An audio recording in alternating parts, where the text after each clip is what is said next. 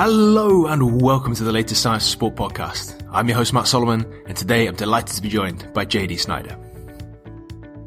This podcast is brought to you by Hawkin Dynamics, the world leader in innovative force plate technology. Hawkin Dynamics takes a user-centric approach featuring a fully customizable cloud-based software that allows users to easily digest and analyze complex force plate data. The technology is constantly evolving, much like an app update for your iPhone. They communicate with users on a daily basis to make their system better. In addition to all of that, they also offer some of the most competitive prices for bilateral force plates on the market, and they're the only force plate company offering a completely wireless system. So, if you want to find out more, check out their easy intro to force plate section at www.hawkindynamics.com forward slash blog. So, without further ado, it's time to welcome JD onto the show. So, JD Snyder, welcome to the Science of Sport podcast, mate. It's absolutely fantastic to have you here. Well, thank you, Matt. It's a pleasure to be here. The pleasure is absolutely all mine. Um, I'm, I'm, fortunate enough to have uh, spoken to you a number of times and uh, managed to meet you in person as well, which normally doesn't happen with our uh, podcast. So um, I know you a little bit, but can you give us a quick introduction as to who you are and what you've been up to until now? Of course. Uh, my name is JD Snyder. I am a high performance coach here in Taiwan, Taichung, Taiwan, to be a little bit more specific, working for a company called Peak Force International. I'm currently working with a variety of levels within rhythmic gymnastics, cycling, swimming, uh, and I just began uh, recently, a few months ago, uh, working with Paralympic table tennis. Mate, that's a, a big different list of uh, of options, and I work with para table tennis as well, so we can definitely uh, discuss that at a future date. But um, what what's going to be an interesting one for today is uh, how you communicate across that language barrier. So obviously, uh, in Taiwan there is a fairly large language barrier. Um, can you give us a quick, yeah, a quick summary of what's important about communication to your practice? Oh, certainly. Um, you know, just kind of starting casually. You know, today in the office we have a new coach who is a former national bobsledder who is from Tokyo. Uh, we have the majority of our staff uh, is Taiwanese. And, you know, we were having a discussion today, and I can't tell you how many words we were going back and forth with. I thought my colleague was teaching me a word in Japanese, and he was trying to say thank you in Chinese. Uh, so it, you know, it continues to uh, amaze me just how often, you know, little, you know, uh, sounds within each word can be, uh, you know, portrayed through, you know, different cultures. Um, you know, I think what's so important to understand is as a coach, there is so much to benefit and so much communication that isn't said. And those are moments that, you know, if we capitalize on, I think the relationships within our teams and the relationships that grow with from teammate to teammate as well as from teammate to coach uh, are you know uh, it's it can be effortless and it can also be so rewarding. Um, you know from there you know just a you know uh, general value i have is you know making sure that the relationships are built on a solid foundation and making sure that you know everyone within that relationship values you know the the synergistic uh, the synergy the synergy pardon me between uh, both parties. Uh, without clear comms especially excuse me in a foreign place um, it's the, the probability of succeeding just continues to to decrease the odds pile up against you with the less and less you know opportunities that you don't take advantage of. So uh, my training sessions, you know, the the times that I see athletes resting, the time that you know I we we transition from our meeting place to the training site, you know, being able to pronounce a word better, being able to uh, see how someone is doing, whether it's as simple as a thumbs up for Fei Chang Hao, very good, uh, thumb to the side, Hai Hao, uh, uh, thumb to the bottom, you know, Bu Hao. uh, just trying to get a glimpse as far as you know how they're feeling right then and there. Uh, you know, making sure I'm going from athlete to athlete, making sure no one is left, uh, you know, without that that feedback. Knowing where they stand uh, before we get rolling with a session is one of my highest priorities. Um, you know, I took a, a, a bus with uh, one of my interns to our site in Dajia, Taichung, uh, to work with a series of our junior, senior, and a couple of our national uh, cyclists. And she was getting a little tired, and I was trying to, you know, explain to her how our energy is going to determine the quality of their training. And that even though we might be a little tired and we might be you know, uh, a little preoccupied with things that we have going outside of our working life to put that aside and compartmentalize that during your training session and provide the highest energy. You know, obviously we want to, you know, radiate that energy. We want to also show that, you know, we are calm and composed, but without that presence of you know that high energy and the positivity you know we we don't necessarily know the potential for that athlete to you know kind of peak in the adaptation that we're trying to impose upon them so uh, it's it's very crucial for me to make sure that everyone that i'm working with is not necessarily going around just ready to rage but going around and making sure that we're pulling people up that we see and making sure that those who are having that that stellar day are then pulling the partner up next to them. So it's making sure that that team is united every time that we're together. Which is hugely important. Um, so considering that language barrier, uh, what are the key methods of communication that you use? So like what obviously talking becomes a bit more of an issue and you can communicate with some words. Um, what kind of other methods of communication do you use to make sure that your athletes are training at their optimum every single day? Uh, I, I, think the the biggest thing is making sure I simplify the process. You know, uh, obviously, the more technical uh, my training is, the harder it is for me to convey what the process should be and what our goals are. So uh, I've, you know, I I give a lot of credit to uh, my my Chinese teacher Claire, who uh, has make sure that you know my my tones are a little bit better as far as trying to cue. So now I've gotten to the point where my squat Shendun uh, is getting a little bit better. Um, the process of you know breaking at the hips before we descend uh, you know, Ting Sheng keeping a proud chest or chest upright. Lian Jing, Kan Feng keeping the eyes up on the horizon. Um, little things like that are starting to come together, which uh, I never thought was going to happen. Uh, but at the same time, um, it's being able to use the the methods that I'm used to. So, um, you know, counting has become a, a, skill that I think has come in handy in so many situations. But um, being able to go into your your three step process for every motion. Uh, so eat or sun, keeping it to a, a three step, demonstrate, three step again, and you know letting the athlete execute. Um, you know body language and just being able to have that fist bump or the high five in between you know uh, every movement i think is so valuable um, and then I think the at the end of the day, making sure that uh, you know we're seeing the the positive behavior or the the motivation.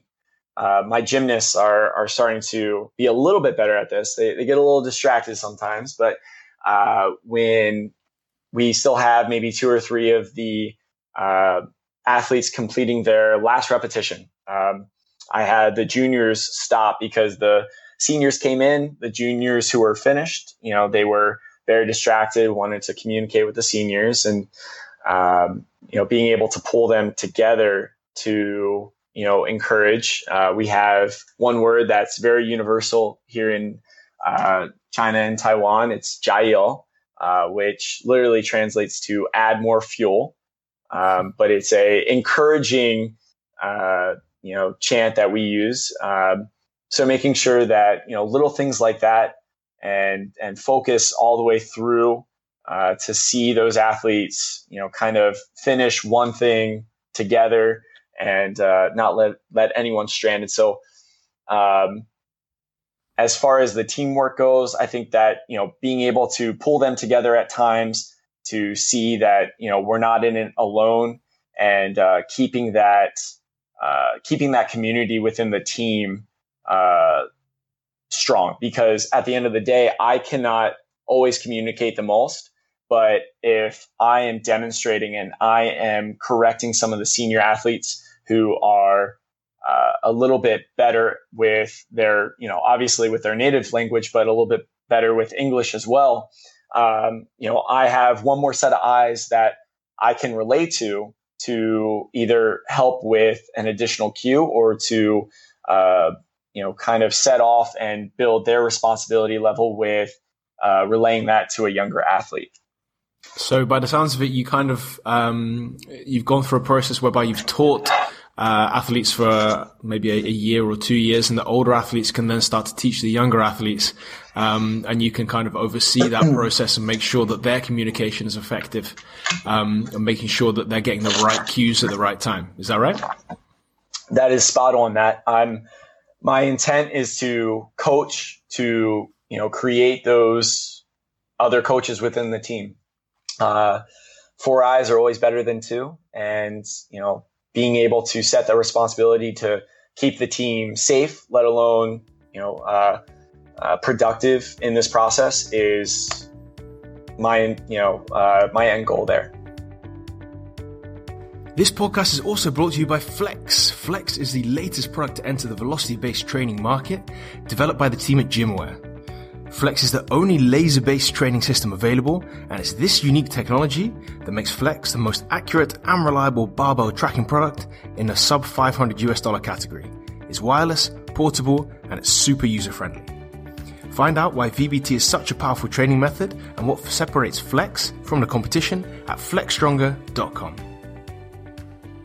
Mate, fantastic. and you mentioned that you've uh, you've got a, a language teacher how much of a difference do you think it makes in terms of your buy-in when you start to try and use that language? And maybe, maybe it's not a case of using it fluently or, or, uh, every single moment, but does that, does that give you more buy-in? Does that give you extra, yeah, an extra 10% from the athletes? Uh, I, I, certainly, it it's most certainly does. It's uh, all about the effort and trying to become more of a community leader.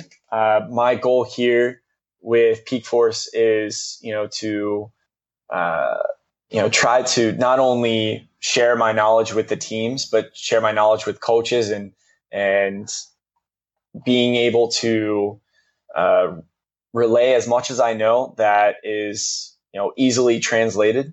Um, but when I came in and I, I, remember the, the first week after I learned, uh, shoulders, jianbong, um, and I'm trying to relay to a couple of the athletes, um, you know, proud chest, shoulders tight.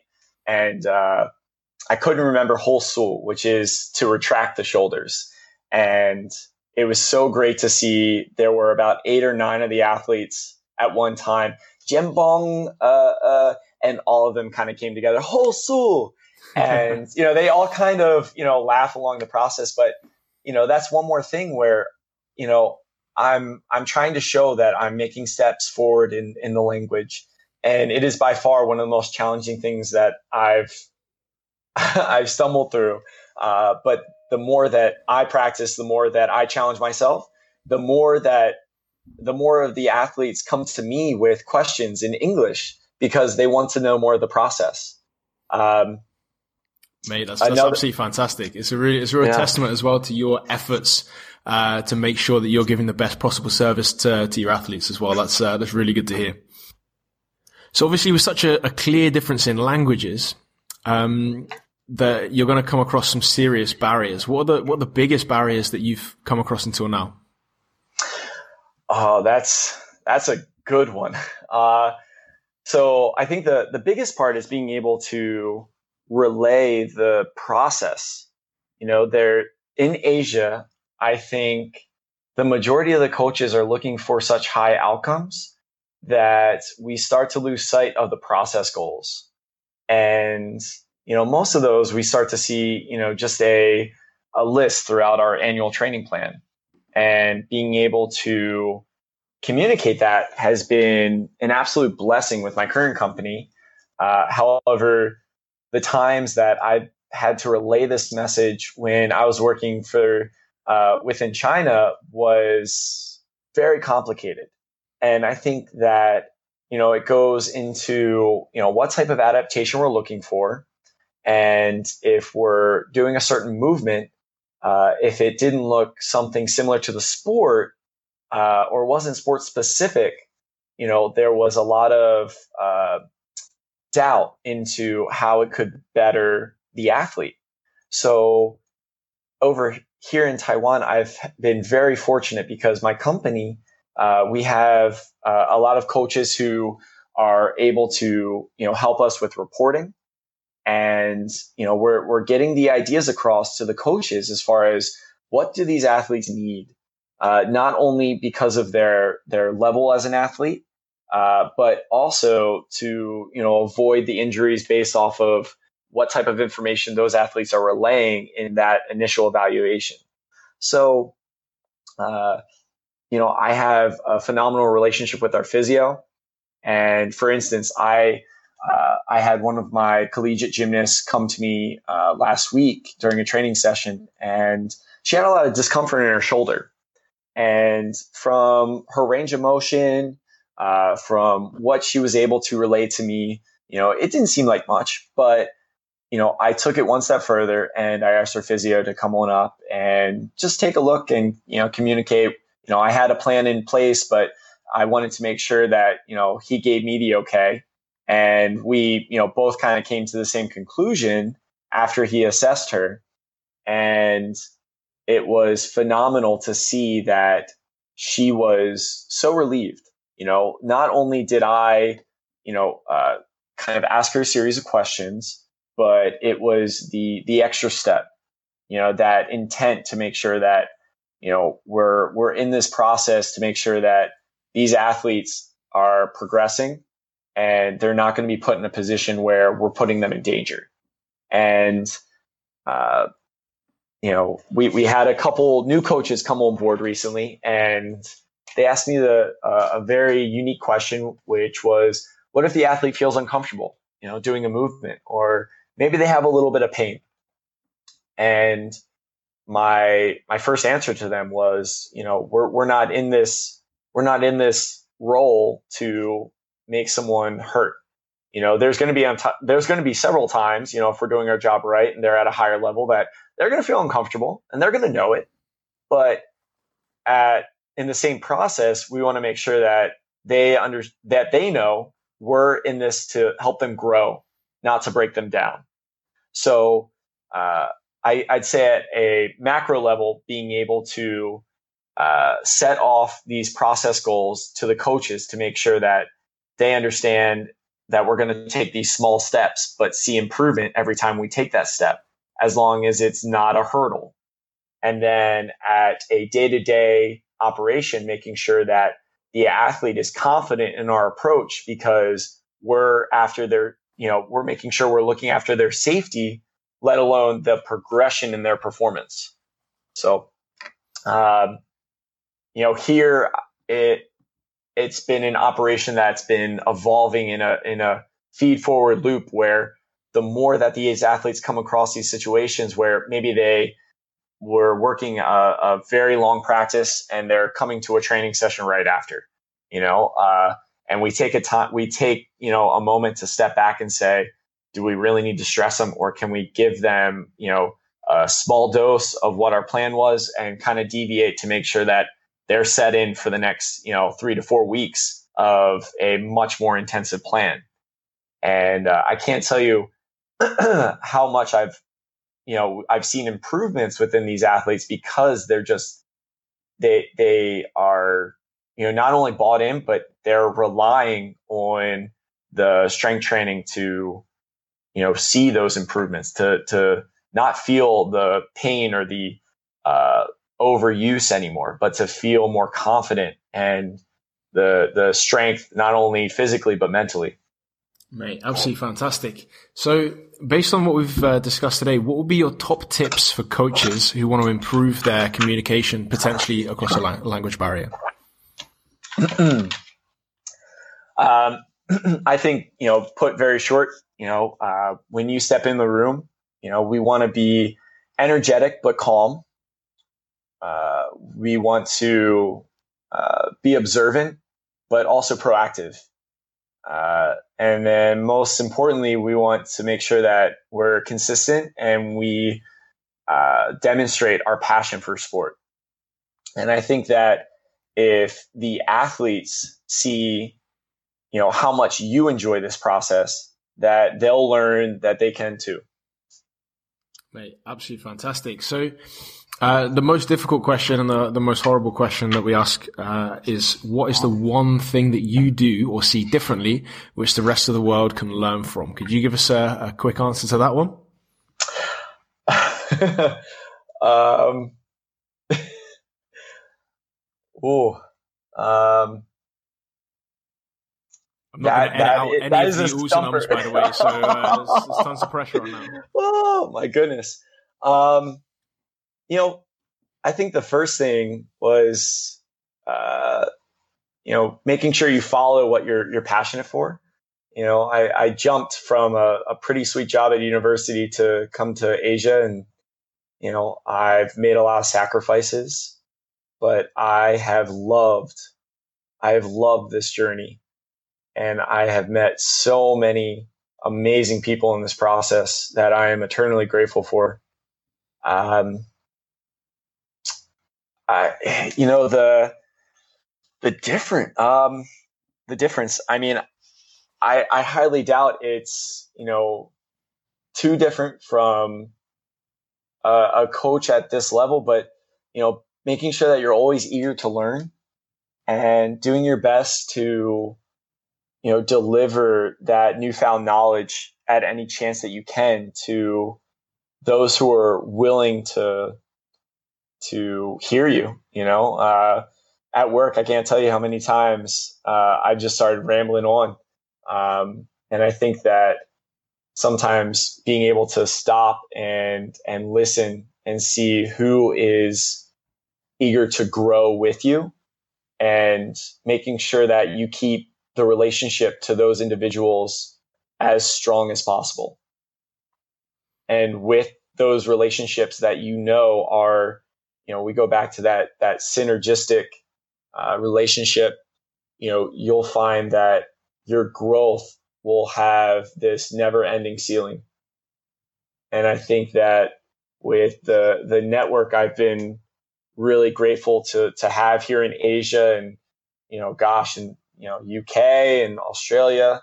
Um, it's been something that has opened my eyes to potential in not only my my own you know knowledge and experience, but being able to deliver this and you know unlimited toolbox to my athletes to see them grow from it. And it's just this never-ending feed-forward system. Absolutely love that, mate. That's uh, that's really cool. Thank you very much. So, uh, JD, thank you so much for your time today, uh, for being on the podcast, and uh, I look forward to another one soon. Sounds great, Matt. Thank Take care, much, buddy. Cheers. And once again, a massive thanks to JD for all of his hard work on today's podcast. Before you leave, I want to point you in the direction of our free to download agility mini course. That's around two hours of great content broken down into bite-sized chunks. So if you want to improve your agility knowledge, be sure to have a free download of that one. It's in the show notes. So all you have to do is click on that one in just a few seconds time. And that's it. Once again, a massive thanks from me. I'm Matt Solomon for Science Sport and I'll speak to you next week.